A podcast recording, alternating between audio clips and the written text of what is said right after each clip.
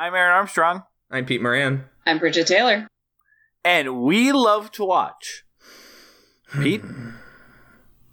Pete, this is where you normally say something. Pete? I turned 21 in prison doing life without parole. No one could steer me right, but Mama tried. Mama tried, Mama tried to raise me better, but her pleading I denied. That leaves only me to blame, cause Mama tried.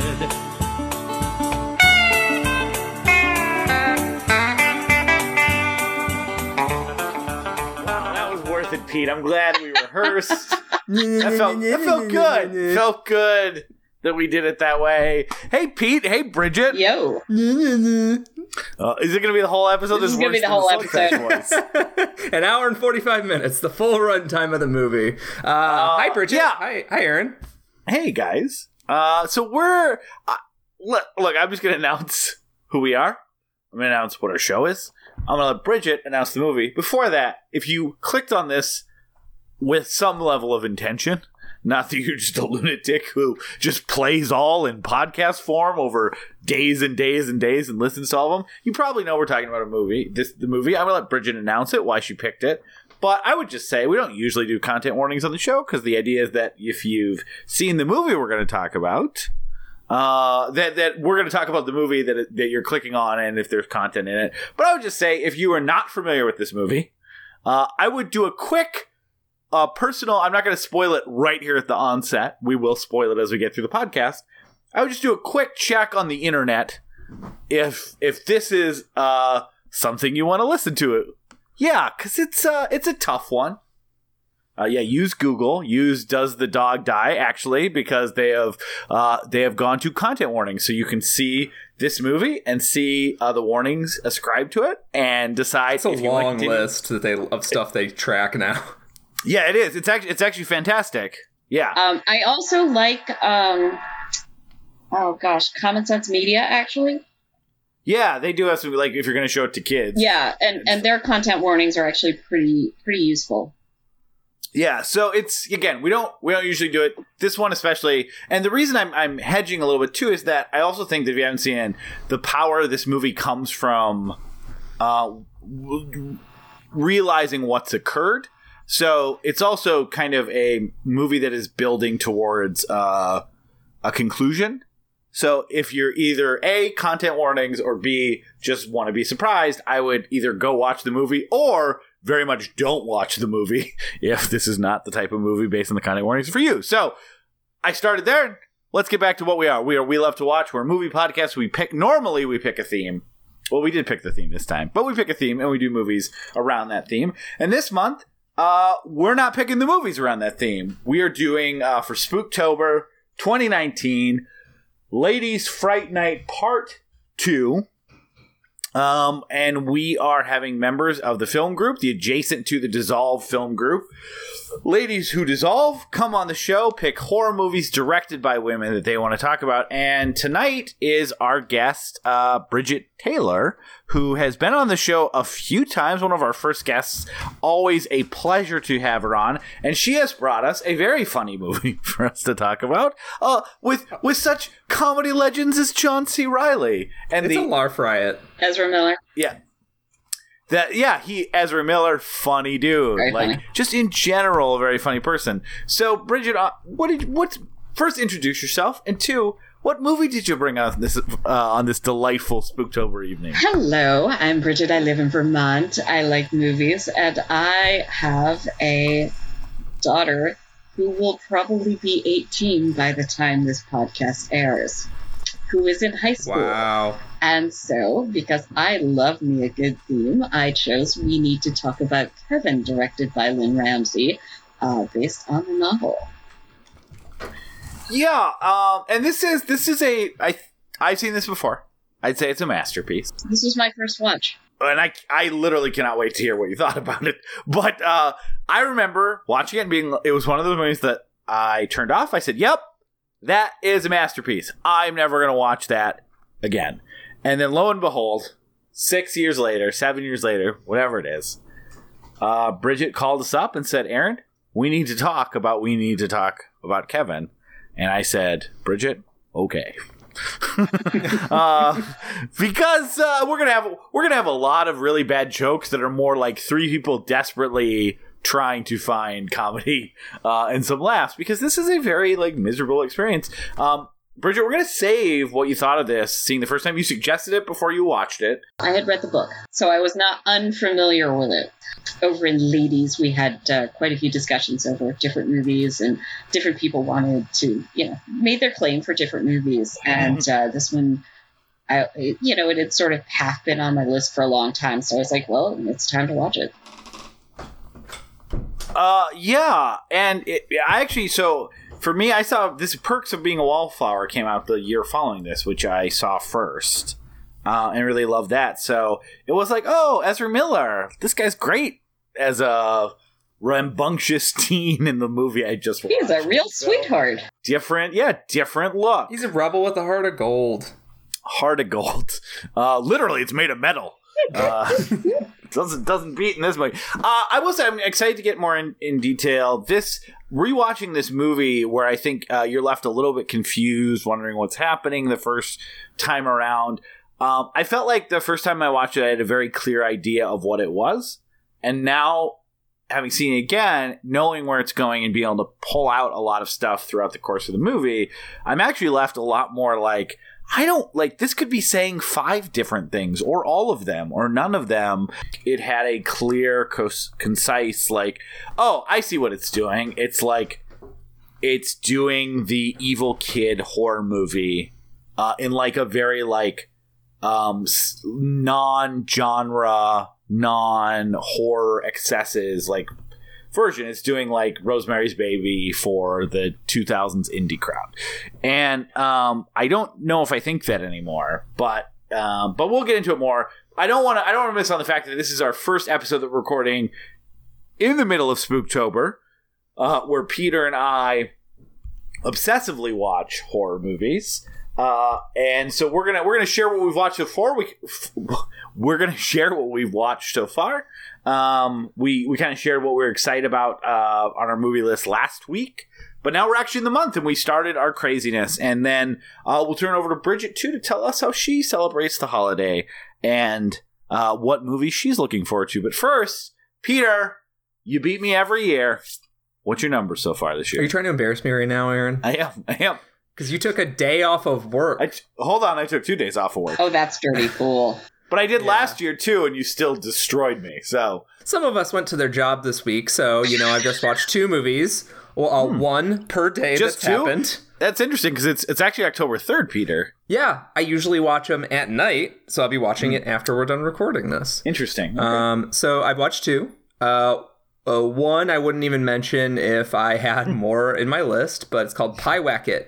And it's one of those indie uh, ghost story movies. Um, it's not particularly interesting as as a movie. It like sets up to be this like occult uh, a cult worshipping weirdo movie, and then it, it mostly manipulates just as like uh, there's a demon haunting us and we need to make it go away uh, kind of thing. There's a few fun twists in the last 15 minutes, um, but it's it's it's not what I wanted it to be. Um, and then the other one, genuinely, it, it, it, it invigorated me with horror movie energy, and it's called One Cut of the Dead to say too much about it would be spoiling it, but I have to say that this is like a great movie that if you just watched a bunch of bad horror movies in a row, or like you're not that excited about watching a bunch of horror movies this month, or like you feel like you've seen kind of everything, this is like gonna make you excited about the concept of indie horror movies and like the production behind it and this like band of weirdos getting together to make a movie but also like uh, movies that are about like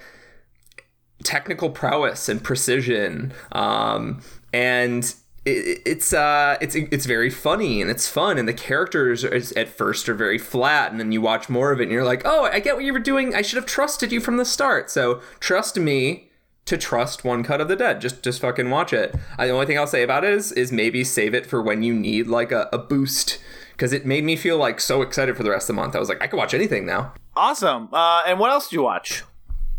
You know this this wasn't a competition when I was winning. It was it was just a friendly it was just a friendly little thing. I was having fun. I was watching as much as I could, but then you take the lead momentarily for two days. Now, in and all of a fairness, sudden- hold on. I've taken the lead every year. Every year, I am the petty person about this, and you're like, it's just for fun. So the only reason you're affected this year and you like register it as a new thing is because you're pretty sure I'm going to win this year, which has never been the case before. Uh yeah, uh, the It feels so much like mom and dad are fighting right now. the only change from the last all the previous years is a substantial one, um, which is that You I have to work at your work. It's it's okay, Aaron. Let's just let's let's not fight. Bridget's here. I only got seven in uh, because Only. even though I You son of a I didn't- bitch. even though even though I had two days of last year, I took two days of work. I got about twelve in, but uh, this year was a little tougher because um, my wife had her tonsils out yesterday. That's one hundred percent true. So you know, I only got I got like five in the first day, two in yesterday. Um, so yeah, a little disappointed in myself, but you know, we we all try our hardest, and that's what's important. Um, but I started. I really feel with, bad for you that your wife got her tonsils out. I mean, she's doing fine right now. Oh She's yeah, yeah. sleeping- That's what he says because he wants to watch more movies. Yeah. No, I mean she's just I feel bad taking- for you that that slowed down your process. She's just taking painkillers and sleeping. She doesn't Yeah. know anyone else exists. you could yeah, have I- watched half of uh, half of uh, prom night two, Hello Mary Lou, in the time it took to pick her up from the hospital and dump her on the couch. Hold on. Not only I'm basically like yeah, my wife's basically in a medication induced coma, so I'm watching all these movies, recording podcasts. I might as well be a single dad right now. So and I still got seven movies in. Peter, what are you doing in your life? Is this like the end of Wanted, where he's like, "What the fuck do you do with your life?" You're like, "I don't know. I don't murder random people because a piece of fabric told me to." Wanted. I haven't said my seven movies. I watched uh, Kwaidan, uh, which is actually one that's been on my Spooktober list for like five years, and I and I always save it, and then by the time I am ready to watch it, I'm like, ooh, three hours. I could get in two movies because I'm my eyes are crazy with putting my number up, and uh, as opposed to watching good movies. Um, so I started with it this year, and I absolutely loved it. Uh, yeah, uh, Peter, you did. Sp- I, I, you did spoil one of the one of the segments by saying it's basically Lover's Vow from Tales from the Dark Side. The movie is a remake, but I actually, as I was watching it, I'm like, I think I know. Have I seen this somewhere? So I actually just like knowing it's so close to Lover's Vow, or Lover's Vow is so close to uh, The Woman in the Snow, uh, that uh, that I I kind of figured out, and then I'm like, oh, that's where Peter meant that he, he that's where he must have mentioned it uh, when we were recording an episode on Lover's Vow. So, uh, really good though.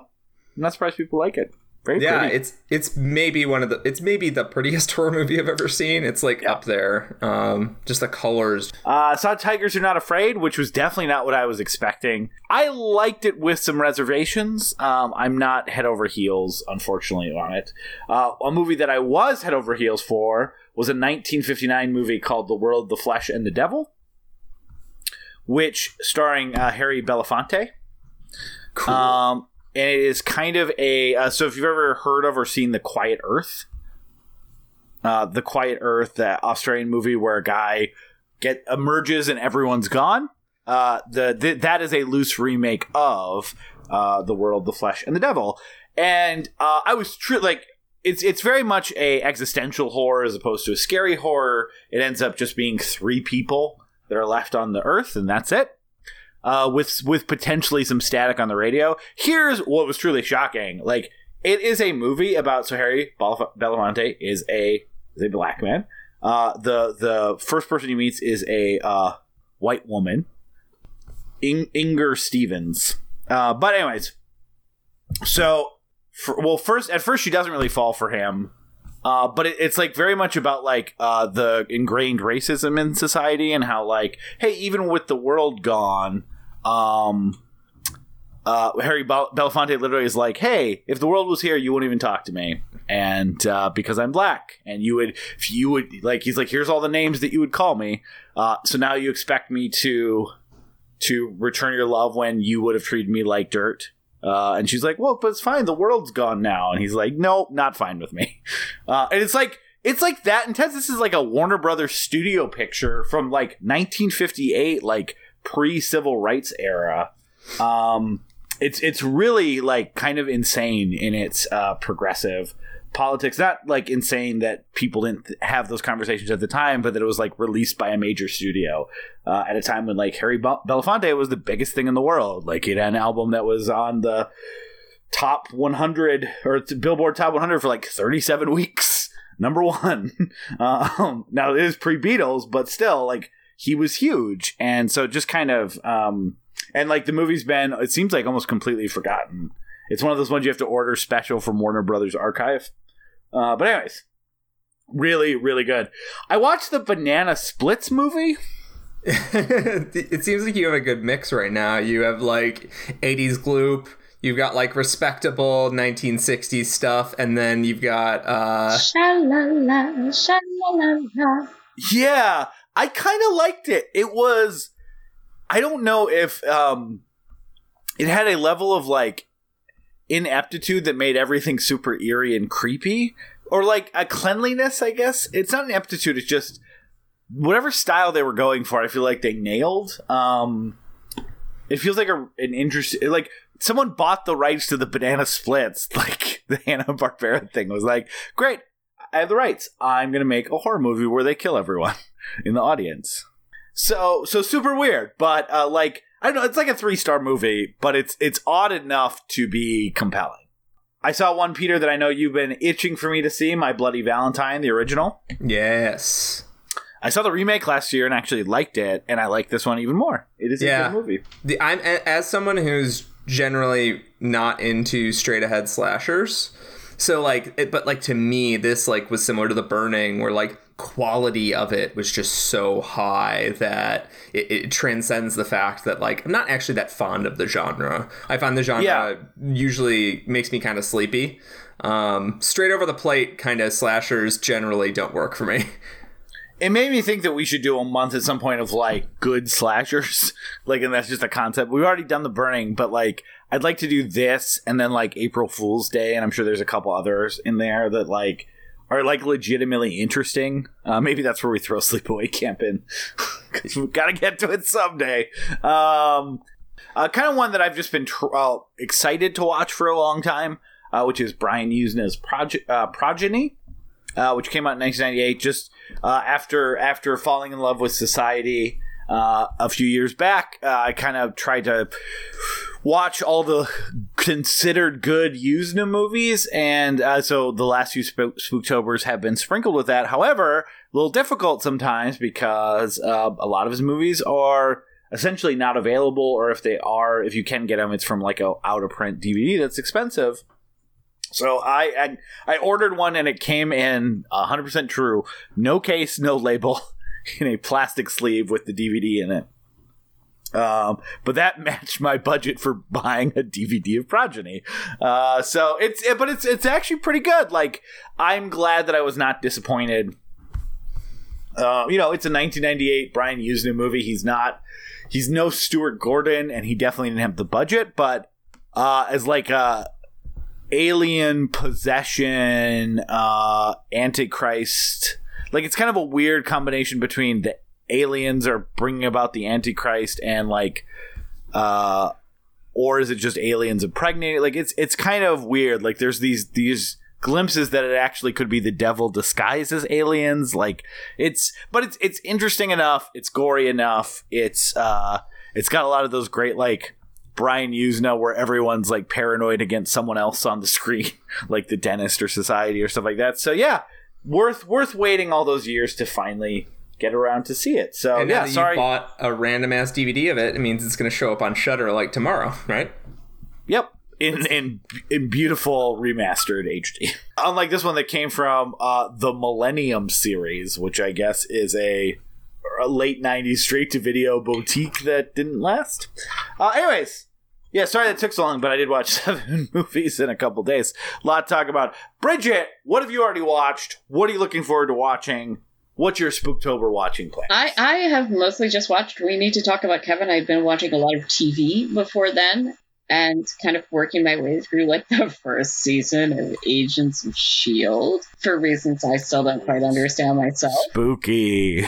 I mean, there is the whole Tahiti thing that that gets creepy at times. But uh, normally, my my Spooktober plan is kind of 50-50 between whatever weird has shown up lately on Netflix that someone says I should be watching, or that just looks appealing when Netflix randomly shows me something with a just ridiculously bad promo copy. You know, like I don't know who writes Netflix descriptions, but there's a special place for those people. I'm not sure they even deserve hell, honestly.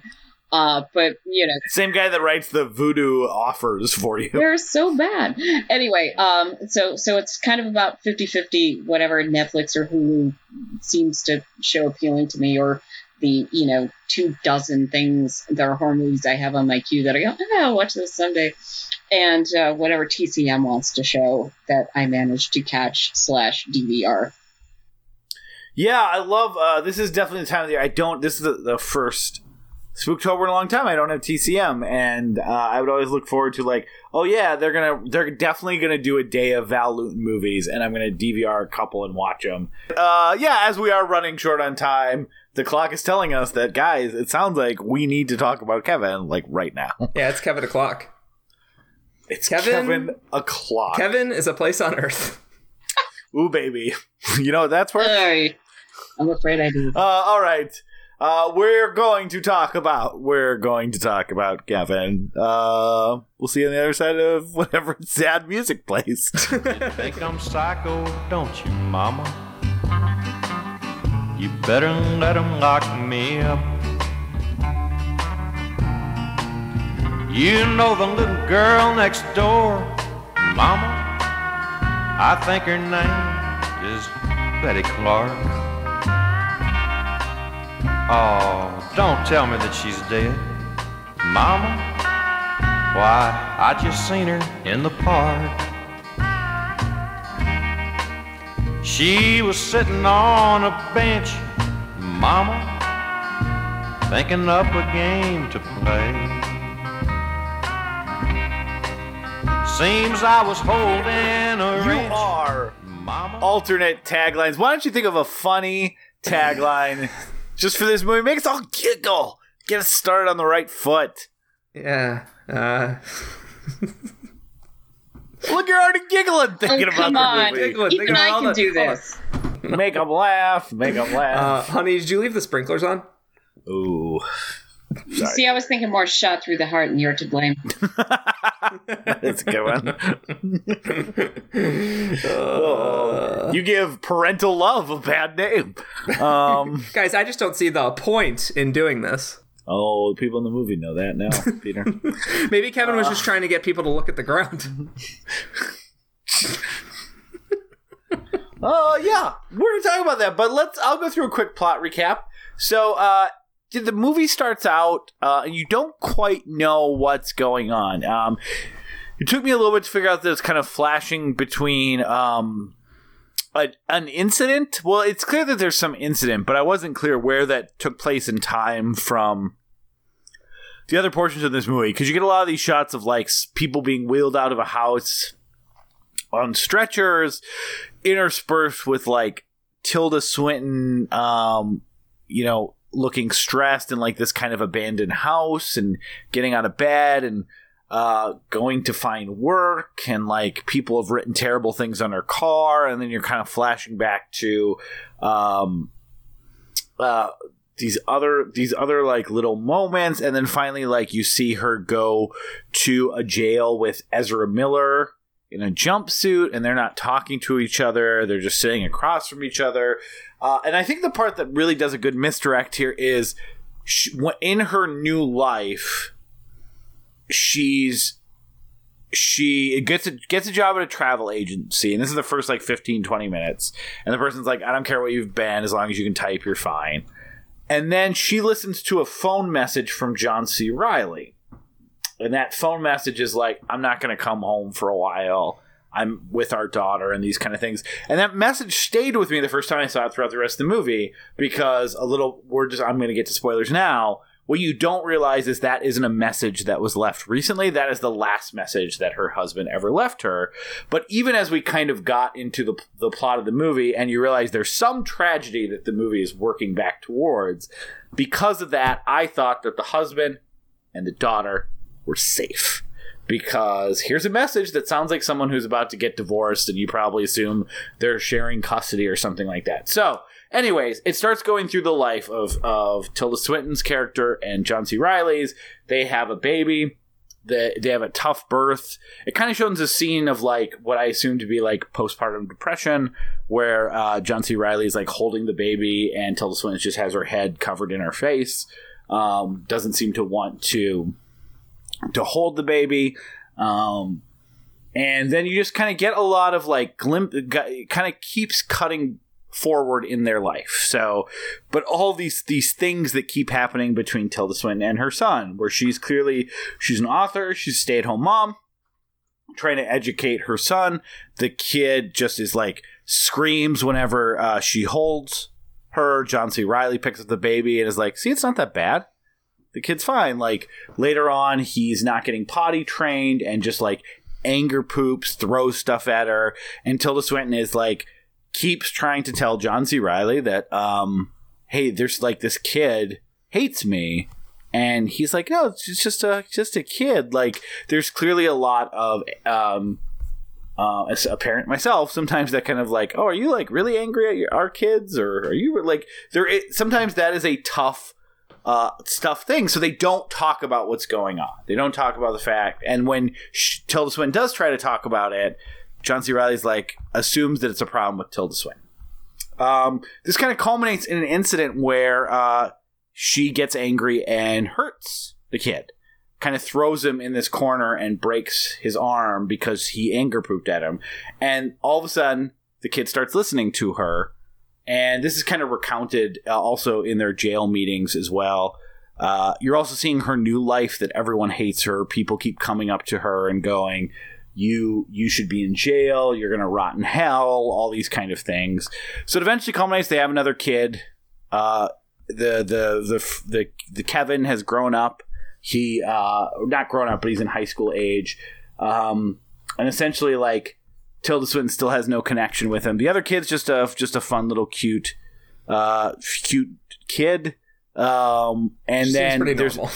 seems pretty normal yeah uh, well, at least compared to Ezra to Kevin. Um, so there is an incident where um, Tilda Swinton believes that Kevin purposely left out a drain cleaner that results in his sister getting losing sight in one eye. That's sort of one of the one of the one of the the violent escalations, I guess I would say, Yeah, or the potentially Yeah. violent escalation. and there is all that. Like there is the um, the newspaper room is actually a good one because he like she's like decorating this special room with her collection of stuff and maps sorry maps um, and it's like these are the things i love and i care about and then she go and kevin's just the, the kid that plays young kevin is really good He's at just really fucking good. death staring He's they're really like, good. who's a kid who's definitely going to become a serial killer auditions? And these parents brought their kids who are very angry. Um, but no, it, amazing. So she goes back in that room the next day and there's paint, permanent paint over everything. And she is like, she knows that this kid did this on purpose, even though it's like a four year old, it's like a five year old. And then, of course, John C. Reilly's like, hey, I talked to him. He just wanted to, like, yeah, I know it sucks, but like, he said he just wanted to help you make it more pretty. But like, you've seen that interaction and know that's not the case, although I do want to circle back to that. Anyways, so it escalates with him potentially putting his sister in a dangerous situation. Meanwhile, um, he's also taken up archery because of the one time that he had a connection with his mom when he was sick and she read him a book on William Tell, which is a thing that you think is like this great, oh, maybe they're finally bonding. Uh, and he takes away, like, I want to have arrows. Uh, he also is buying bike locks, and this all culminates with him um, locking up the school gym and uh, killing an unknown amount of his classmates with uh, bows and arrows. Although it is definitely implied to be quite a lot because no one can get out of the room. But you never, you never actually see him shooting people. You see him shooting and hear screaming, but and you see a couple people on stretchers in the aftermath. But I think one one one thing the movie does really well is not necessarily ex like cause like exploitative uh images of uh high school kids being mowed down by bows and arrows like because this movie is not an exploitation movie. It is very much a serious drama horror movie and Yeah, anyway Ramsay is very, very careful to not make any of this look glamorous or to fetishize it in the way. Yeah. um, and, and that's probably the first thing we should touch on when in a Well, moment is is yeah. whether or not this is a you know why we decided to cover this as a horror movie. But yeah, well continuing. because bridget said we had to she Um, said "You- you need to talk about kevin um let's, let's stay with the program. So, anyways, uh, so the the big like the the moment that really took my breath away the first time I saw this, uh, and why I called out that message is. So uh, she runs to the school. She sees everyone being uh, hauled out. She's worried about her son. Then her son comes out, puts his hand on his arms. She sees all the carnage and realizes my son did this. She sees the bike locks. Oh, the bike lock, and she realizes what's going on. Yep. The gym door is is locked, and she looks and she sees these bike locks, and and Kevin had bought them on you know eBay or whatever. And he's like, oh yeah, I'm going to resell them, but they're very distinctive. Which you know, I'm Lynne, Lynne Ramsay was very smart in doing this. She looks, and we all see those yellow bike locks. So she already knows before he comes out that it's him. But she runs there thinking he might be hurt, and then the bike lock gives away. I actually let's pause on that bike lock moment. He orders the bike lock, and John C. Reilly's like, "Why'd you do that?" And he goes, "Oh, uh, they got him for a deal. I'm going to make a steal on him when I sell him to kids." And John C. Reilly goes, "You just like a little Donald Trump, aren't you?" As like a compliment. And I got to tell you, that's even more prophetic than it was in 2011. I watched it with my wife, and uh, she, I just was like, "Oh, this is a movie we should watch together. Um, I think you'd like it." And she uh, didn't know what year the movie was from. Like, she didn't realize it was like Yeah. seven years old. Um, and uh, she looked at me and she was like, Ugh. and I was like, "No, no, this was like back Little, when he was little just, like, a joke." heavy-handed, isn't it? Yeah, Yeah, this is back when she was. This was just a joke. Like he was just like a dude on The Apprentice. Yeah, and it was just like that was like an entrepreneur. Like Yeah. it was like even pre I think it was pre uh show me your passport, Donald Trump. Anyway, uh I mean he still was a tool, but anyways. Uh so the the real gut punch so she goes home after they haul off Kevin to jail. She walks into her backyard, the sprinklers are going. She's trying to call her husband, and there she sees her husband and her daughter in the backyard, dead with arrows through them. Uh, and that's the part that took my breath. Like I again, the whole movie, that genius placing of that phone call and the last message made me think they must be fine because once I realized that was present day, and um, and and she was listening to that voicemail, that it that they were going to be okay. And so it literally like knocked the wind out of me in the way that I can't think of any movies that like did. Uh, and and yeah, then you realize, and then she goes to see him in prison. You have a full vision of what's been happening, why she is kind of like isolated uh, in this way that you know people think, uh, how could your kid do that? How much you have raised him? And she goes and asks him like, why did it's been two years? Why did you do it? And he just says, you know, at one point I thought I knew, now I'm not so sure. And that's the end of the movie. Uh, and so yeah, my my first reading of the movie was that oh, it is in in the same way that like uh, you were never really here is like uh, Lynne Ramsay's uh, Death Wish. In the fact that it's like taking these genre tropes and making it into like a without any of the exploitation, without any of the fun, without any of the gore, without any of like the violent, like, and just is like making these genre movies in this like very uh like removed way. It's like the kill the moonlight.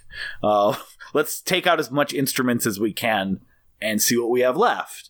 And um, and I thought it was that of the devil child horror genre. Um, so that's and I'm like, it's brilliant. It's definitely effective. Uh, I now have like five other interpretations that I'm unclear of if, if they could be it or if it was ever that to begin with. But before we do that, let's get into uh, your guys' just initial thoughts seeing the movie. Peter, you've seen this before. Bridget, it was your first time. What'd you guys overall think of this? It was hard to watch this when you'd read the book. I, I, I feel like I might want to rewatch it because I'm not sure I gave it a fair shake. Um, because some of what I found really horrifying, for want of a better way of looking at it, in the book was was much less emphasized, at least to me, in the movie. And and I think from from the description you just gave, I, I feel like my instincts were pretty dead on. Um, because the the real horror of the the the book is is half you're the parent of a monster, but the other half is well, what if I did this? And the structure of the uh, book, I can't remember if it's all epistolary, uh, but she's writing letters to the husband. Interesting. You start getting this sick feeling that the wolves, that the rug's being pulled out underneath you as you get closer and closer to the the moment, and it's kind of similarly structured where you realize that the husband and the daughter didn't make it. But she also keeps wondering, is it because I didn't bond with him all at the beginning?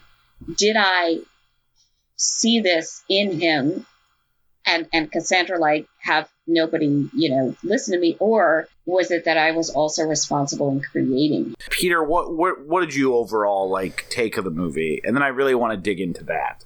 Um, I saw it maybe three years ago. I avoided it back when it first came out because the title and the post. You didn't feel like you needed to talk about Kevin. Uh, at the time, I felt like we said all we needed to say about Kevin. I can hear about Kevin. Yeah, I need to participate. Yeah, you know, uh, Kevin is Kevin, and you know, talking about it's not going to change who he is. You know, It's true. um, but when I first, uh, when the movie came out, from the marketing and from the title and the fact that I was unfamiliar with Lynne Ramsay because Lynne Ramsay had mostly just made sm- uh, smaller Scottish movies, um, and uh, I, it just looked like Oscar bait to me. I was just like, oh, it's a movie about sad Tilda Swinton being so sad about something, and she's just sad.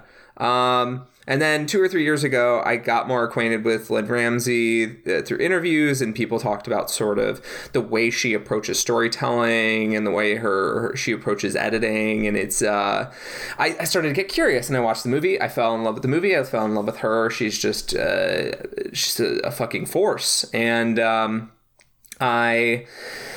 Uh, I, I, saw the movie, and at the time, I reacted to it similarly uh, as uh, this sort of a smart reaction to genre tropes. So similar to Under the Skin, uh, similar to even her other film, um, her other recent movie, uh, You Were Never Really Here, and also a movie that we'll talk about uh, in a couple months, um, Burning, the Korean movie. Um, and uh, how they are sort of existing as a reaction to genre movies. They're not quite separate from the genre, but they're um, they're they're sort of dealing in abstraction of the genre's typical tropes. Like Under the Skin doesn't spend time, um, you know. Uh, with uh, Scarlett Johansson sexily seducing these guys in like uh, you know long or like reporting to the body. mothership. Yeah, it doesn't get into that stuff. It's more about her sort of emotional journey being used as this object for a, higher force. And then, you know, this movie, uh, I saw it as like a reaction to our fetishization of serial killer culture and how we tend to forget the victims or the victims tend to become just a count, which is why I love so many of the non decisions she, well, I guess it is a decision, but so many of the, the what would seem to be a non decision from an outside perspective where it's like, how many people did Kevin kill? Doesn't matter. Uh, what oh, what are the you know how long did he train with the bow and arrow like did he do any special you know tracking training to make sure he could do this doesn't matter like we just get like flashes of how he was able to accomplish Why didn't anyone try to stop him? He just had a bow and arrow. Doesn't yeah, do- doesn't matter. Um, it, it really just doesn't matter. It's it's all the, the point of it is that he did something horrifying. The fact that this this is specific tool was given to him by his parents is is significant. Yada yada. Um, when I watched it this time, I got all of that, but I also um, saw it as within the context of a horror movie. um, because uh, that's the context we're watching in for this month. It's women directors who directed horror movies, and uh, the context of a horror movie, uh, and with the con- with my further understanding of Lynne Ramsay as a filmmaker, I'm seeing it as the monster in the movie is not not just Kevin, but the monster of the movie is the concept of memory. And how memory is the thing haunting her as much as you know uh, if the ghosts of her her son's victims were haunting her from every house she moved to it doesn't matter. The the ghosts threw that blood or you know the paint on the house. Uh, the the ghosts are ruining her life at work and making her paranoid. Like no it's it's it's her memories. It's just as dangerous just as vile. And at the end of the movie there's sort of a button on that which is that Kevin's memory is starting to betray him. He had this this that he had decided his fate in his head using his own strange rationale, but now his memory is failing him. He can't even remember. He can't even uh, the, the feelings you have in the past uh, echo, yes, but um, your memory can betray you just the way it betray anyone else just because you made a rational decision uh, you know or you know your version of rational uh, three years ago or five years ago when you made this horrifying decision. Um, now you're being haunted by your memory. So that's what i took away from from it this time around. So I that's so interesting you mentioned memory because even though I didn't necessarily think of it from that perspective, I do I do see it and I'm not I'm not quite clear again, the movie could be all of these things, it could be none of these things. I'm not trying to really and again not having read the book which sounds like it's very specifically about like uh, the dichotomy between those two things but Oh, and also to jump in really quickly, that's what I love about movies. Is that movies are not fucking a. Well, not yeah. they're not a Rubik's cube. It's not like oh, I, I moved the piece in the right direction. We figured No, this no, movie no. out. Like that's what movies are fun. They're enigmatic. you know, the first time you watch the movie, like the kid is like seemingly with no provocation. I say seemingly because I just didn't remember it the first time. Is like came out of the womb wanting to hurt his mom, and like like. And which is like like some devil like Antichrist like I I'm I'm Rosemary's baby like you gave birth to the devil the devil just wants to hurt his mom this time i and again it's not like it wasn't there the first time i do i do notice that every memory we get is for the most part not positive right? Like it is it is uh you know a lot of times like the mom having um being being abusive or not understanding or like like it's not like devil child or not the fact that you're you threw your five year old uh, kid into a, a wall broke his arm and then lied to your husband about it like uh, and then that kid is using that to blackmail you which i guess is just going to go on for the rest of your life. Like objectively it's not great. There, that's one of the scenes they directly comment in the prison scenes, yeah. Where he says the only time you were it's honest the only time you were honest. One of the undercurrents in the book that I do think she brings out, and it's very subtle in the movie, but is that they kind of get each other more than other people do. yeah they even look like each they other They look like right? each other. I mean, that casting that was that was the the second piece of this was the I, casting. I didn't even see that the first time and like they both have that not quite of this earth thing going on. almost like androgynous It's androgynous, and it's it's it's like I said, it's almost Grandfather David Bowie. yeah. yeah And then John C. Reilly is so everyman in So his normal, yeah. affect, in his delivery, in his personality, um, and and then to have him being the everyman as the dad in in the movie was really effective, and the daughter is again just like normal cute Every kid daughter, from Central yeah. Casting, almost like. i- i- If if I had Painfully so. criticism, she's almost a little too perfect. But of course, Yeah. these are, you know, these are like you said, her memories. Um, and so, of course, she wasn't the demon child. Of course, she was perfect. Um, well She's like someone who gets brought into a sitcom uh, around like season Season six, six, when uh, the kid, the cute kid, has grown up. which is exactly what happens to this couple. Where they brought brought her brought her in in season six. Uh, but so to get back to that though, it also made me realize like so this movie's from her perspective. Like these memories are very much from her perspective.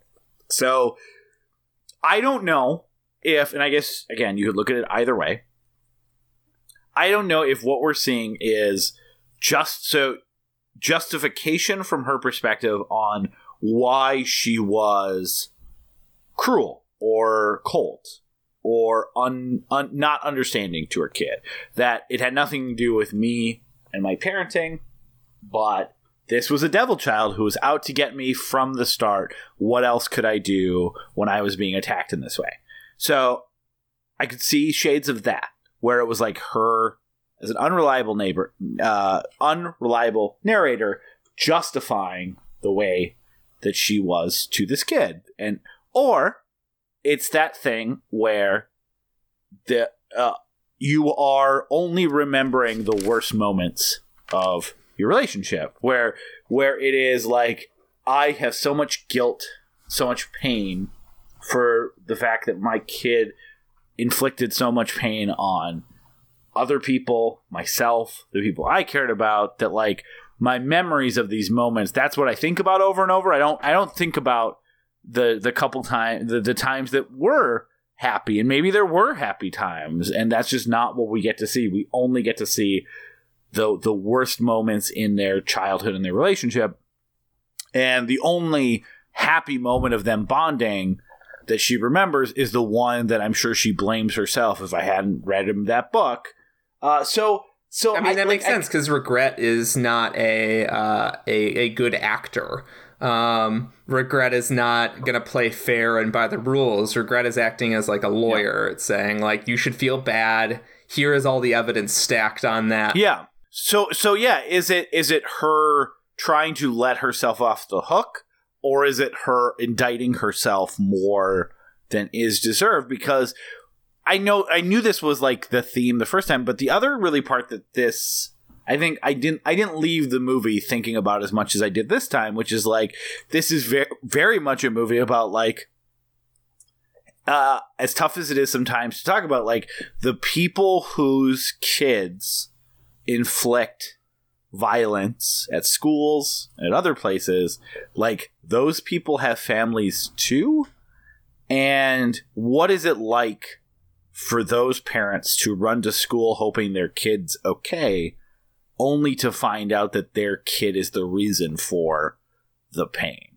Like that is something that like like you you never you never really hear about the families of these these horrible murderers unless it's to you know rightly in a lot of cases like hey maybe so and so's mom shouldn't have left her guns out all the time or hey they were never home. Like you do hear about that or you just never hear about them at all except for and understandably so i think in some ways but obviously if you're part of that small community um people know that person and like what's what is that like to have your kid inflict that level of violence and now like they're caught they're in jail like they're still your kid?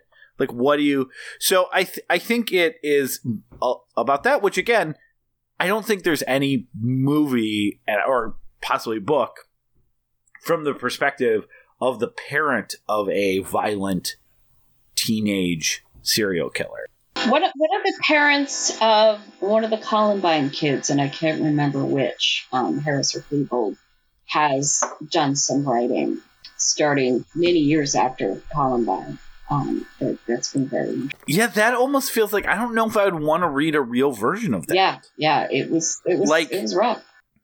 I feel it's like hard- the slapped in the face, the thing where that woman throws like a fist slap at her. Like it's very, it's very like it's actually very realistic because it's like if I had to throw a punch, it probably would be kind of a fist slap. It yeah, wouldn't be, yeah. It wouldn't be like a full on, especially like, when it's fucking, just out of like uncontrollable anger. Yeah, it wouldn't be like a Sylvester Stallone like got her. Um, it would it would be you know probably pretty uh pretty ugly. Uh, I feel like that has to be pulled from some sort of real case of a real I'm sure. Like, I think that's why I'd have trouble reading that book. Like, when you're reading about someone who, like, is the parent of a child, unfairly or fairly, how do you read that with, like, a.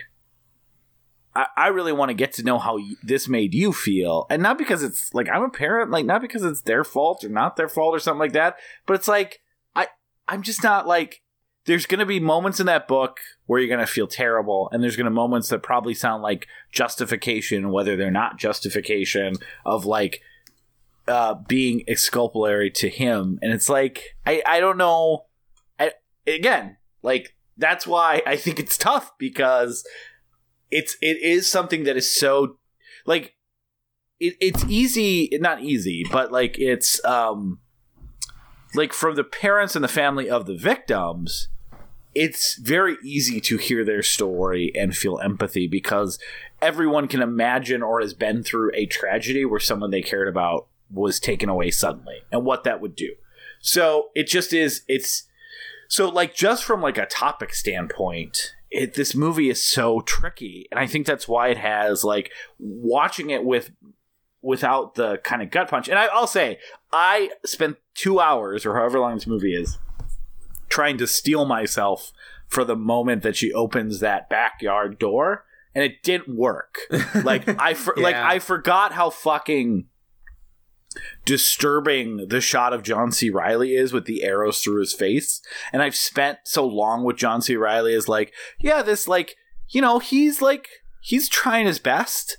Like he's not one thing i actually appreciate like even though there's a clear rift between his um his wife and his kid like he never like walks in and yells at any of them he's just like he's trying to listen to both of them and, and sometimes too hard when when it might be easier for him to have just said no. But he's got to try Yeah. to see both of them in the best possible light. And again that's one of those things especially in the book where where you're you're trying to find that fine line between justification and just kind of wanting to shake John C. Reilly and go, "Are you kidding me?"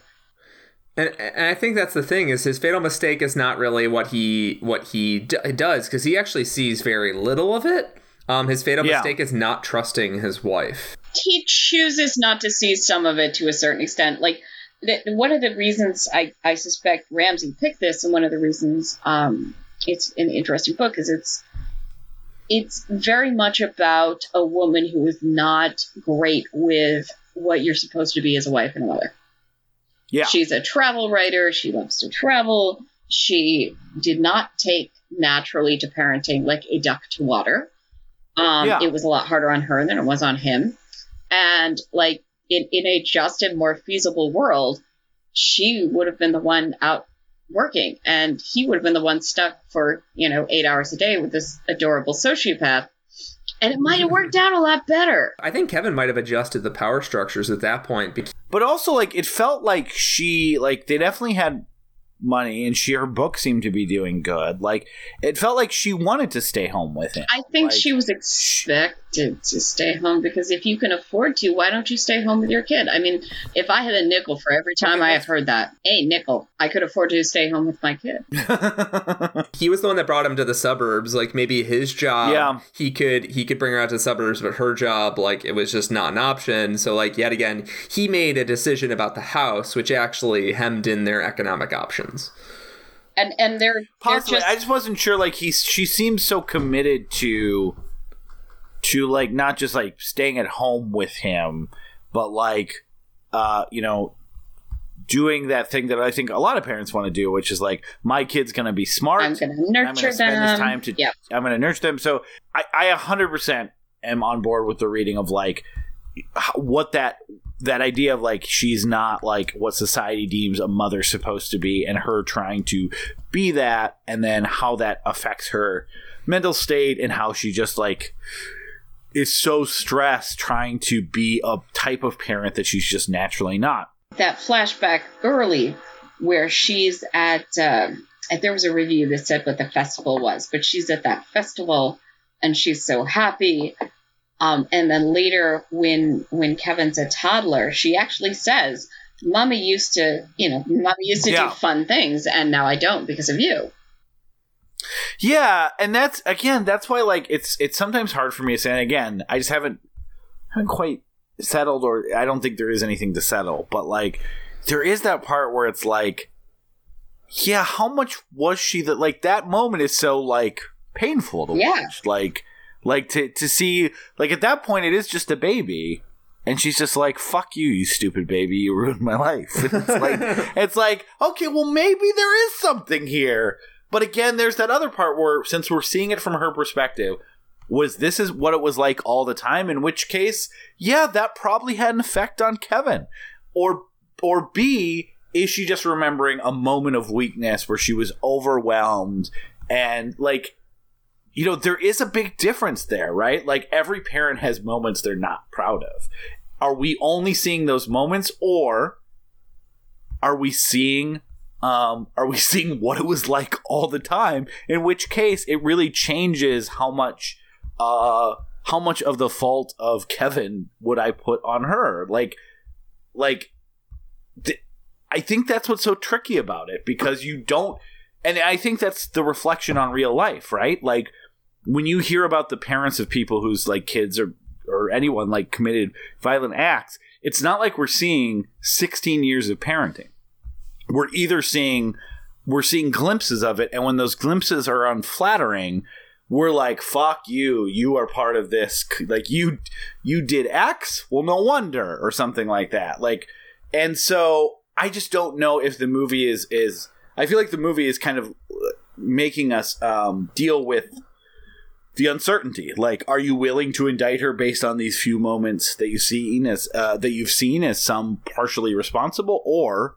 one of the things that's interesting about this is is that it, the movie itself came out not that distant from the Newtown, Connecticut shootings, and one of the things that happened in those shootings was that uh, the mother had, or at least so so the legend went, in in a desperate attempt to get her child to do anything kind of pro-social, had actually encouraged his interest in guns, and so it's kind of Prussian in that way because, of course, they were kind of desperate to get the son into some sort of pro-social activity, and so so they got him into archery. I don't remember for sure from the movie. Uh, I mean, for the book, but I'm pretty sure he actually won competitions. Um, and you definitely see even in the movie them upgrading his bow. Yeah, it's it's just really interesting to to you know to a certain extent if you have a kid who's got some red flags, and uh, he certainly Kevin certainly had lots of red flags, and the new Dunter certainly had a lot of red flags. Um, you're trying to connect them to something. It's so good the way that they are able to present that in the way that we've kind of experienced it in real life. Because you're that's a really good call. Like you heard, like they had these guns, and she was in these gun clubs, and you go, you say, like, why of course, which is you know it it in a lot of ways like that is reductive because there's even though like I wouldn't let my kid have a gun club or go to a gun club because I'm not a big fan of guns. Uh, there's thousands, tens of thousands, hundreds of thousands of kids in gun clubs and they don't in the archery thing too, it is like, well, this is the thing he finally showed interest yeah. in. Plus, it's a bow and, and arrow. What can you do with a bow, a bow and, arrow? arrow? There was a momentary bond with with his mom. So like, yeah, I I almost feel bad about how much I like took this not as a I, I thought it was somewhat of a one note movie. It was a very good note. I gave it five stars. Like I thought like, oh, yep, pared down horror movie. But man, there is so much more going on in this than I there's so much and like in such a way that's like difficult to process and difficult to talk about because it again we're being presented with snippets. And then you're being forced as an audience member to try to put those snippets into uh, a cogent thought. Like you, you want to play detective. You want to go, why would he do this, or why? How could she have stopped him from doing? It?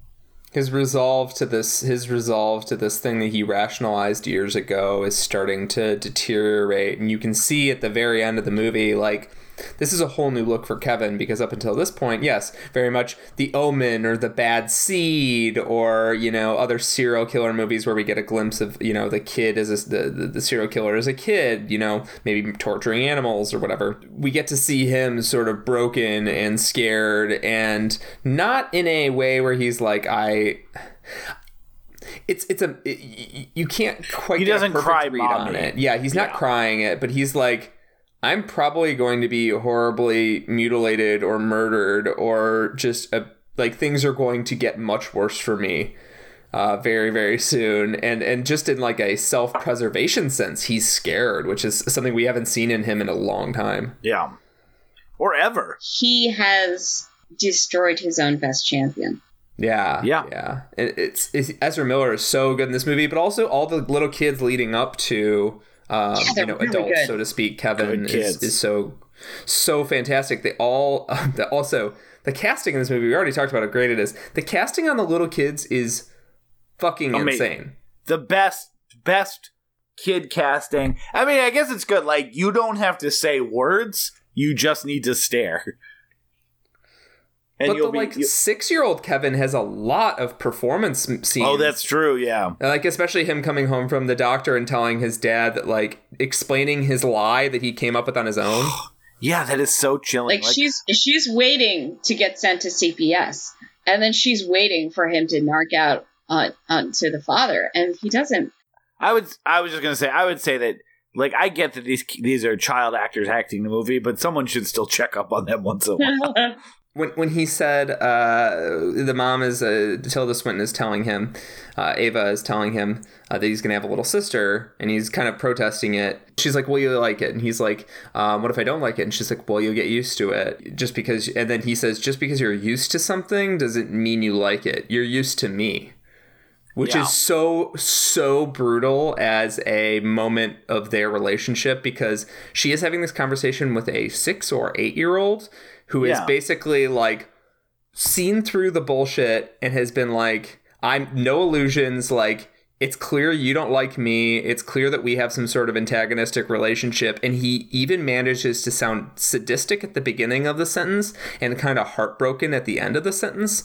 And Yeah. that, that is a ter- terrific child performance reading. Yeah. Like, how the fuck did that kid pull that off? Where, I mean, it might have been just the kid getting sad thinking about talking to his mom that way, but it's still like he gets full credit for it. That's crazy.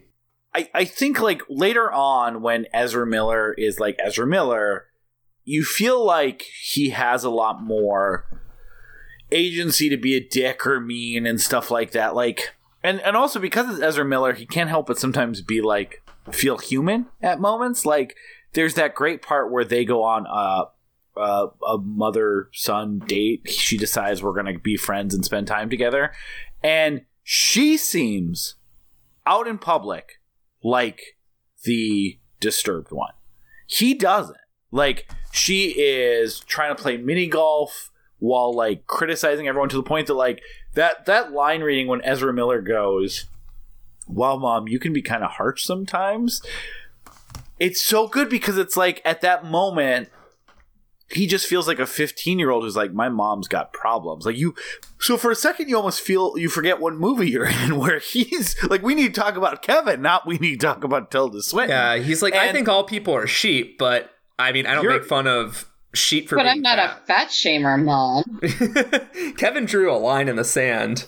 but there's there but but going back i think that's why like and maybe some of this just comes from being a parent of young kids right now like you do go through this thing of like even like thinking back of the things your parents said to me to, to, to me at that age and be like oh that was kind of shitty like i wouldn't say i wouldn't say that to my like uh one I've, I've talked to my mom about before where it's like where she would say like i hope someday you have a kid just like you as like a punishment when she was angry at me at like five or six and it was like oh you were saying to me that like I hope you are saddled with this punish same punishment that I've been saddled with. Like that's kind of a mean thing to say to a five or six year old. Like I don't I'm five. I'm six. Like I don't have I don't have that level of like agency or control over my life yet. Like I I'm looking to you for guidance and stuff like that. So like yeah, that moment where she says where he's like, You don't you don't like me, like you're used to me, you don't like me. And she just stares at him and is like, Yep, you got me there.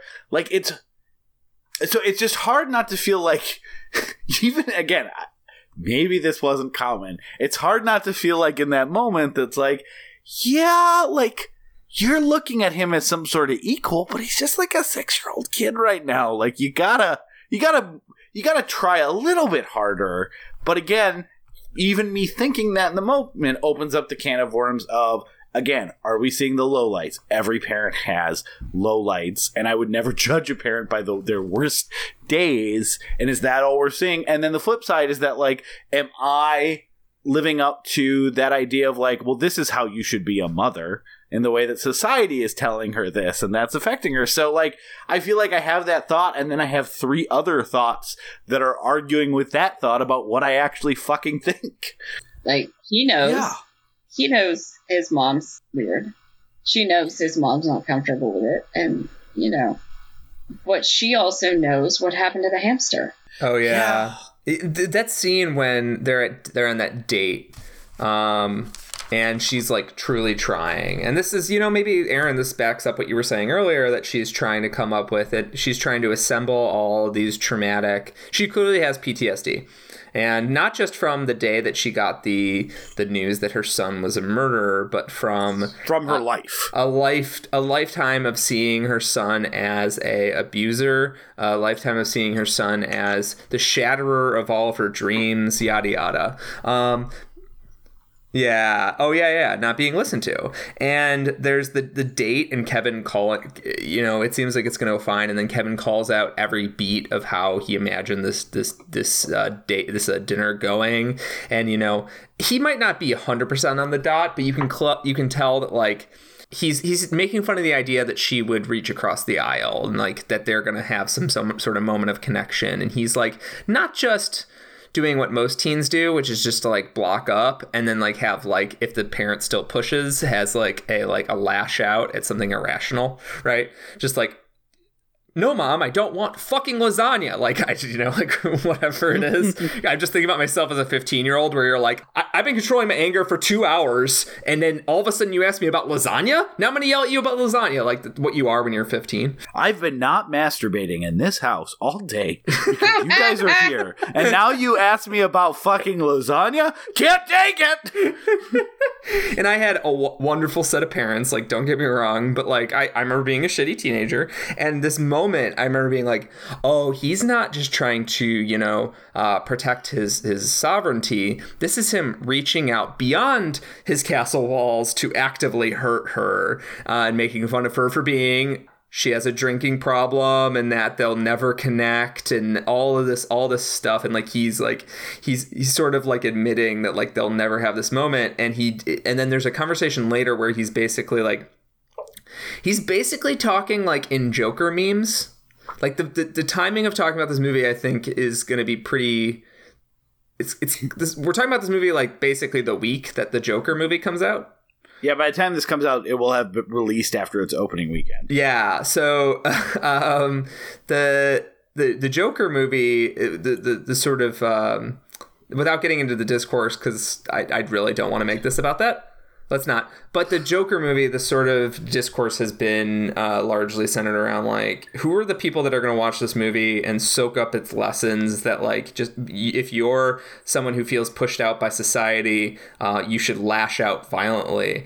And this kid is sort of talking in 4chan, and he's not talking in memes, mind you, but he's talking in the the language of incels and. Um, you know, uh, 4chaners and these like lonely ass kids who lash out violently and because they, they just like don't have constructive they don't have constructive means of, of sorting out this trauma that they've been through or just like don't have they have shitty worldviews that were passed on to them and then they passed it on through violence. And uh, he, the, the fact when i first watched the movie i was kind of I was laughing at the idea that he would be super into computers and be like uh, into collecting viruses. And now I'm watching it and I'm like, holy shit, like between since I watched this movie last time and when I watched it now, we've had killers post videos on YouTube of their manifesto and people posting on forums, I'm going to do this tomorrow. Like the whole the whole idea of this like online killer was kind of laughable to me 3 years ago, but now like that's become like a language uh, of these these um these these like just fucking pitiful children. Um and it, it, it, so that conversation where he's like talking about his worldview of society there's a few times when ezra miller gets to give these like disgusting villain monologues where he's talking about how misanthropic he feels about society and he's like so he has the confidence of joker. Um, that stuff hit so much harder than it did three years ago. The uh the, the dinner scene is like yeah he says a bunch of like really cruel like honesty of like the state of their relationship and why this is bullshit. But on the flip side, if someone in your life, I don't care if it's a parent or uh, or a friend, sibling, whatever, who like is like, "Oh, I haven't really tried to show you even my version of love in years." I'm going to give it a little whirl that the other person may not be at that same place that they want to give it a whirl at that moment and and look at as bullshit. Like if you've been again through whatever reason um decided that this relationship is not worth maintaining in any sort of like communicative or stuff fashion um you know i i don't know why you would expect him to at that moment anyways react any differently and one thing i actually think is really interesting is that that scene of them really really bookends with the ending of this movie right? Like one of the interesting readings of this movie and there's actually like a i read a review by um this jesuit priest who loved this movie and saw it as a thing about like like it's never too late to mend your relationships. Like that like familiar relationships are in some ways forever and i know that's not actually true. There's many reasons to cut people out of your life but like like at the end of the day they were very much alike. They do while while they do bear equal responsibility for the breakdown of their relationship i would say regardless uh, or maybe she actually owns more of it. Yet she's she keeps coming right? Like she keeps coming. To the point where she has adjusted her work schedule so she can see him. so it's like she maybe stopped trying at some point and that dinner that date the mom son date was their attempt to was her she deciding maybe i would like to have a relationship with my kid and her kid saying it's too late. Well now she's going to go every single week or whatever it is and she's going to do it and if he doesn't participate like that is her she she recognizes on some level that that is that is partially right or wrong her fault. So she's going to keep going, and hopefully at some point, uh, like she's just not going to give up trying to mend the relationship on some level or be there in the relationship. It's like if if the implication of their of of Ezra Miller's speech at dinner is that like you haven't tried to be a parent or have a relationship with me for years. Fuck you for deciding all of a sudden you're going to take an interest. This is almost like her response to it. Like, okay, I heard what you had to say. I'm here whenever you're ready to meet me part of the way. That's why the ending is so tender to me, and I think I didn't see it as tender the first time. I just saw like, well, yeah, man, you reap what you sow. You murdered a bunch of Yeah. kids. You should feel bad. Uh, this time I saw it with more tenderness. I think it's because this time I see that at work she has a miserable job in a dying industry that she is and, and she's being sexually harassed at work. Like i don't know if she can stay at that job after that awful christmas party. Like she might need to go somewhere else. Like that's fucking horrifying. Um she's also working below her ability and knows it. Like but she just feels i think she feels embarrassed being like ambitious out in the world. Unless we, uh, if, do you guys have any other scenes to discuss? I feel like we've just been talking about the yeah. movie as a whole, which kind I of really makes like sense. the whole the whole potty training uh, thing where because it's it's um it's horrifying and not funny because of the way Lynne Ramsay makes it uh, where he is he's purposefully shitting his pants because he knows it gets a reaction out of his mother and he knows that and that that leads to the whole you know the um that where she abuses her child um, because she's frustrated with him but like they're in this weird detente where like I uh, she doesn't she seems to think he's like this malicious little demon but like in another sense like he's a six year old a five year old like i don't Yeah. um but yeah i that's that's one sequence of the film that i think is really masterfully completed because of the performance of the children i, I just really love the kids in this movie like all the all of the ezra miller on town just perform so admirably and Were also you and your wife like, sister. we have to have kids now? Look. Oh yeah, this cute, movie is good control the film. Like I'm pretty sure like Well, here's what's weird though. Like, I watched this movie before I had kids, and my take on this movie was like, yeah, this is a good movie to remind yourself about birth control. Also, fuck that kid. That kid's an evil monster. And this time watching it, I was a lot more like, yeah, that's such a shitty thing to say to your kid. Like, that's just a little like three or four year old. Like, why would you do that? Like, I felt, I felt, and maybe this is the wrong way to think about it. I felt less sympathetic for the parents being a parent myself in this movie because I, I just recognize like how damn, like, I recognize how small things from my perspective I do that aren't like great. Like that momentarily, like where you're like, Maya, just get your clothes. Like, and it's not even yet. oh, for like Christ's sake, you Yeah. just do it? Yeah. Yeah. Yeah, and like it's a moment of frustration where your kid knows you're mad at them. And like and how much like even in the moment damage that causes and like realizing like like even expressing frustration like non-verbally like a loud sigh affects them and and and so like on, on one level it's so much more understandable and it's less forgivable i think it's kind of kind of both of those things yeah because you have been there you have been ready to throw a small person across the room but you would never throw a small person across the room because that would mean throwing a small person across the room Yeah, and also like realizing that like even those moments of frustration for at least from my perspective like require a conversation afterwards. Like it's like, look, here's why dad got a little frustrated. Like I understand this is how you were feeling. In some ways, tiny Ezra Miller is more empathetic than the average toddler because at least he realizes that he's fucking up his mom. Where a Yeah. lot of toddlers, you know, and it's not like because they're bad seeds, it's brain development. But a lot of Yeah. toddlers think about uh, six inches past their nose, and everything else is either kind of abstract or just lives I to serve I them.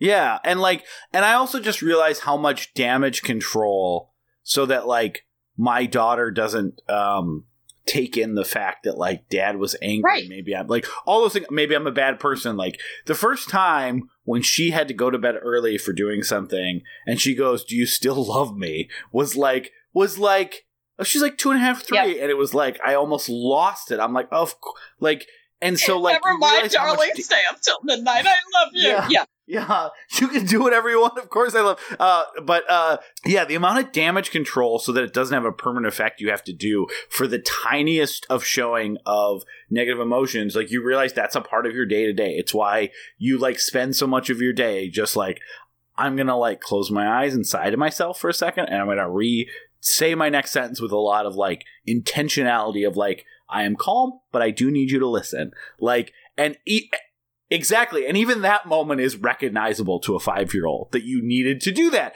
I realized that if I were to do that to my kid that's the same age, that would be like like she's gonna have get in trouble at school she's gonna cry herself to sleep every night like you couldn't do that like the and not expect some very significant repercussions And so something you beat yourself up about for six months. I, I even said something to her once about, oh yeah, and there was that time that such and such. She's like, what the hell are you talking about, mom? You know, and and you know, it's it's like your parenting low point. Oh, I don't remember that. What I do remember is some other bullshit you forgot completely about, had no idea. And then there's the and then there's the moments where like three years ago I took uh, Maya to take your daughter to work day, and she said she was done with her hot dog, so I threw away her hot dog, and she still is She like wasn't done. three years later is like, oh, you going to work? We we threw away my hot dog. That I was I need I wanted to eat that hot dog, Dad. And it's like, oh yep, that's the rest of her life. There's gonna be is how I Dad now. threw Yep. away the hot dog, and I'm like, don't you remember I got you a new hot dog when you said you decided you weren't done? No, don't remember that. So yeah, like there is a part of me that somehow became like from this kid is a monster, don't have kids. Kids are the worst to being a lot more uh you know judgmental and uh against uh, Tilda Swinton's character. Just like just my natural emotional reaction watching it and then being a lot more sympathetic to Kevin. And again I think I think that's part of it. And then also recognizing the framing device to know if like oh is does this movie want me to judge her because that's that is the reaction but i'm not looking at it for the big picture so there are moments where Kevin has clearly snowed him, but there are also moments where it's like, my dude, the child had lie in her eye. Yeah. and there was a teenager in the house. Yeah. Like, come the fuck on, son. Yeah, that's that is the moment. I get early on though. It's like, oh cool. My spouse hates my child and my child hates my spouse. Uh don't really know how to deal with it. So Like, I'm that's- not going to deal with it. I'm not gonna I'm deal going to be Yeah. hearty and fun. Yeah, if you want to go shoot that bow and arrow, just come get me. But otherwise, uh, we don't need to deal with that. But so yeah, I guess these are kind of my final thoughts in that like it is amazing how much having children changed my perspective in not the way that I would have thought um, about this movie, but also recognizing that I feel like it has ten different things it wants to say, and like ten, it it made me not just feel one way, but then like I've said on this podcast, like feel this way, then react to this way. Like this movie is deeper and has more there that I gave it credit for the first time when I thought it was an amazing movie.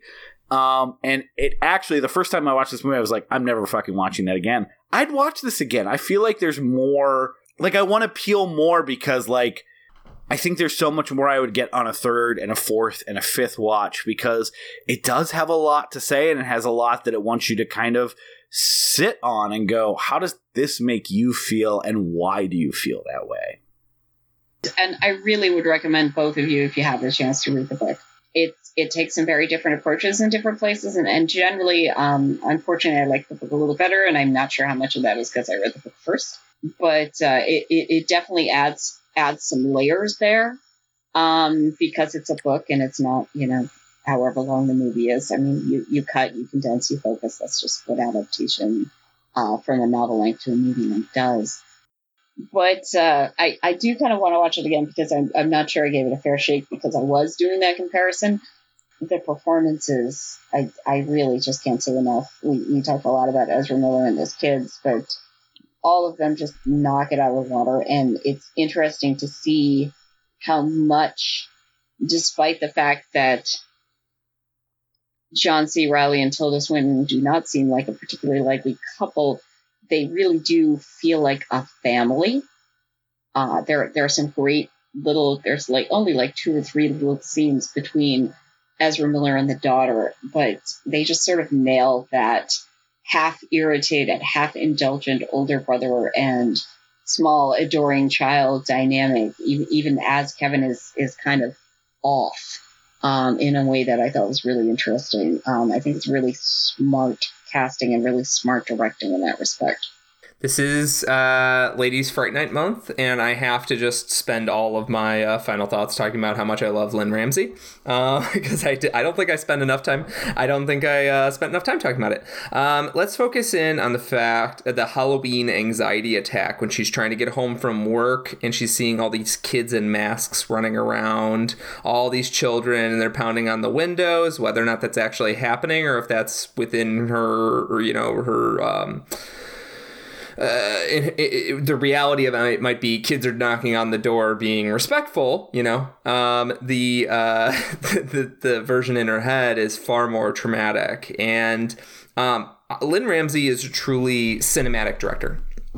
And what I, I mean by that is that every moment of this film is directed not just with the visual in mind, but it, it's pulling away from the theatrical. It, it, it's taking advantage of editing as the primary voice of of film.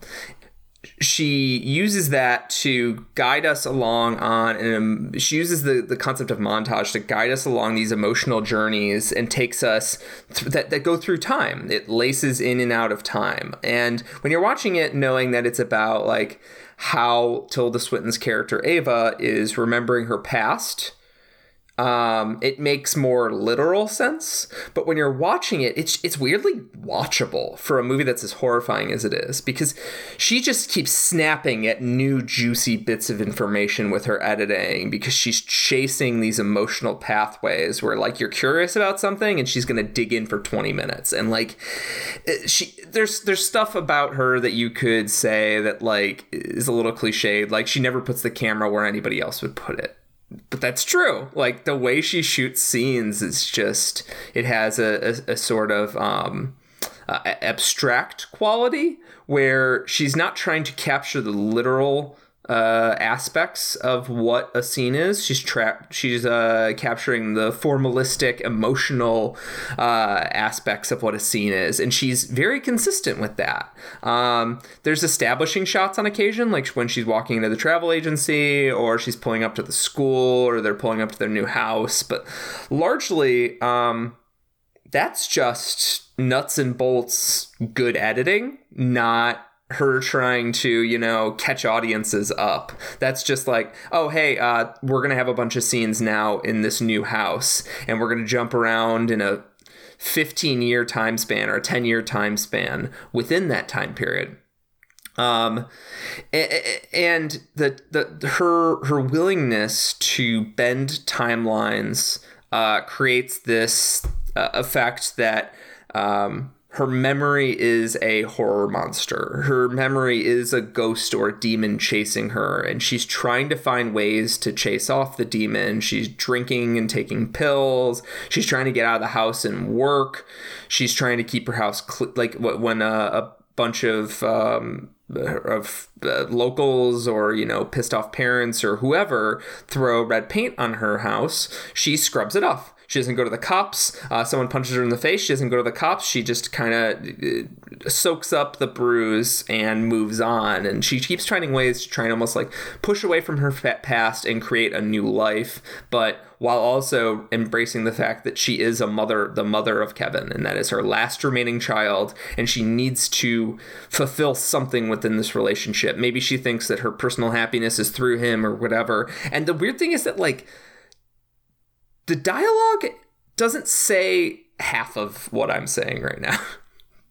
but you know it when you're watching the movie that what I'm saying is right. Yeah. Cuz because of the performances and the way that the performances are captured uh, has such a it has almost like a playful quality because it, it dances between this sort of bland realism like the shots in the office and this like um highly uh, you know uh, highly subjective point of view that's clearly like uh, painted inside of her mind. Um, it, Lynne Ramsay avoids the obvious in almost every instance because she knows that there's there's something juicier to bite at, and that leaning into cliches is not going to to get us where we need to go. And um, yeah, she's I, I, I, started it by saying she's a master. She's a fuck, she's a fucking master, and this is a this is a terrifying horror movie that has none of the tropes or cliches of a horror movie, um, but it acts as a response to our culture's fetishization and obsession with serial killers and trying to worrying about body counts and and you know uh, strategy of the killers and their op- uh, uh you know opus operandi like um, and, and that's why I love this movie is because it pulls away from that to get at some sort of deeper truth that's not that's not in stats. It's not in the literalism. But yeah that's my final thoughts on uh, on the movie. Yeah, there's just so much to dig in here. I feel like we could probably talk for another two hours, and we've been saying that a lot lately. Maybe it's because uh, our guests are picking really good movies. So, Bridget, thank you so much for coming on this show again. Uh, we love having you on. Yeah, uh, well, well, the next time uh, Bridget, in our green room banter was like, maybe next time a comedy, and come on, talk about a comedy. Did battle royale? Did pump up the volume? Something funny would be nice. So, uh, so, Bridget, what do you have to promote? I suppose I will finally start talking about what I write on the Salute from time to time, which is the-salute.com. Um, because my nom de plume is Persia, and I have been pretty careful about that for, for a variety of reasons. And I'm a little less careful about it now for, for another variety of reasons.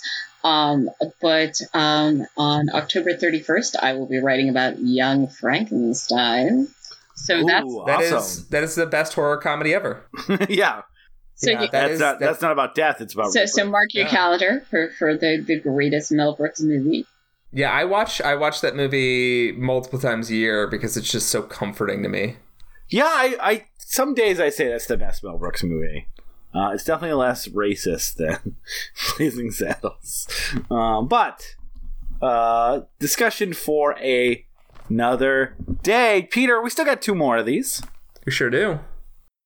And next week, we'll be talking about Pet Sematary, the original, not the remake, with Lydia Lamelli. We're very excited about that. Uh, Aaron and I are both fans. We are wrapping up the month with the movie Near Dark with Desiree Guzetta. Yeah, that's going to be fun as well. But uh, yeah, very excited for that. And then we're pro- we we do have a Halloween special this year. Uh, that's not related to the month. Something we've done every year. Uh, very excited. We just confirmed it today. Literally a movie we've been saving for a special time, and uh, our guest is that uh, the only person that we would want to come on to discuss this movie, uh, and that is Brian Yuzna's Society with guest uh, Douglas Lehman. Um, it's going to be uh, so fun. it's gonna be so fun. So, uh, if you- really quick, if you uh, w- Douglas has been a guest on the show a few times, he'll actually be on the show again uh, a couple weeks after that episode aired for our Muppet Month in November. But he had never heard of that movie and made a joke on the internet about watching a society. And he was making a joke about the Joker in a Batman movie because of the new Joker movie. And everyone, a couple people thought he was watching the movie Society and were psyched for Douglas Lehman to watch the movie Society. Since then, not only has he watched it, he wrote a beautiful review, which we'll link to it. He also interviewed the director, and it's been three weeks. That has never I happened when someone told me to watch a movie. I know he's the best, uh, but his review was amazing, and um, uh, there's definitely there was definitely some initial fun of like, oh, Doug talking about society. He was on our monster trucks episode, but he, Peter, I don't know if you had a chance to read that review yet, but incredibly insightful, incredibly well written. I'm very excited. I was already excited. I'm even more excited for him to come on and discuss society, the best movie of all time, with uh, for our Halloween special. So, uh, without further ado, have a good spooky night.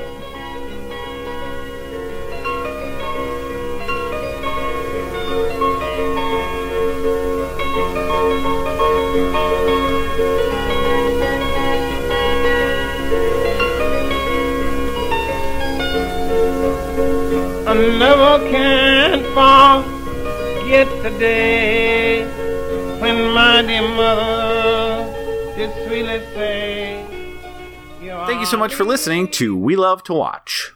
If you made it to the end, hopefully you liked what you heard today. And if you'd like to hear more, please go to patreon.com slash we love to watch. And if you can chip in a few bucks, that would really help us keep the lights on and keep us moving forward.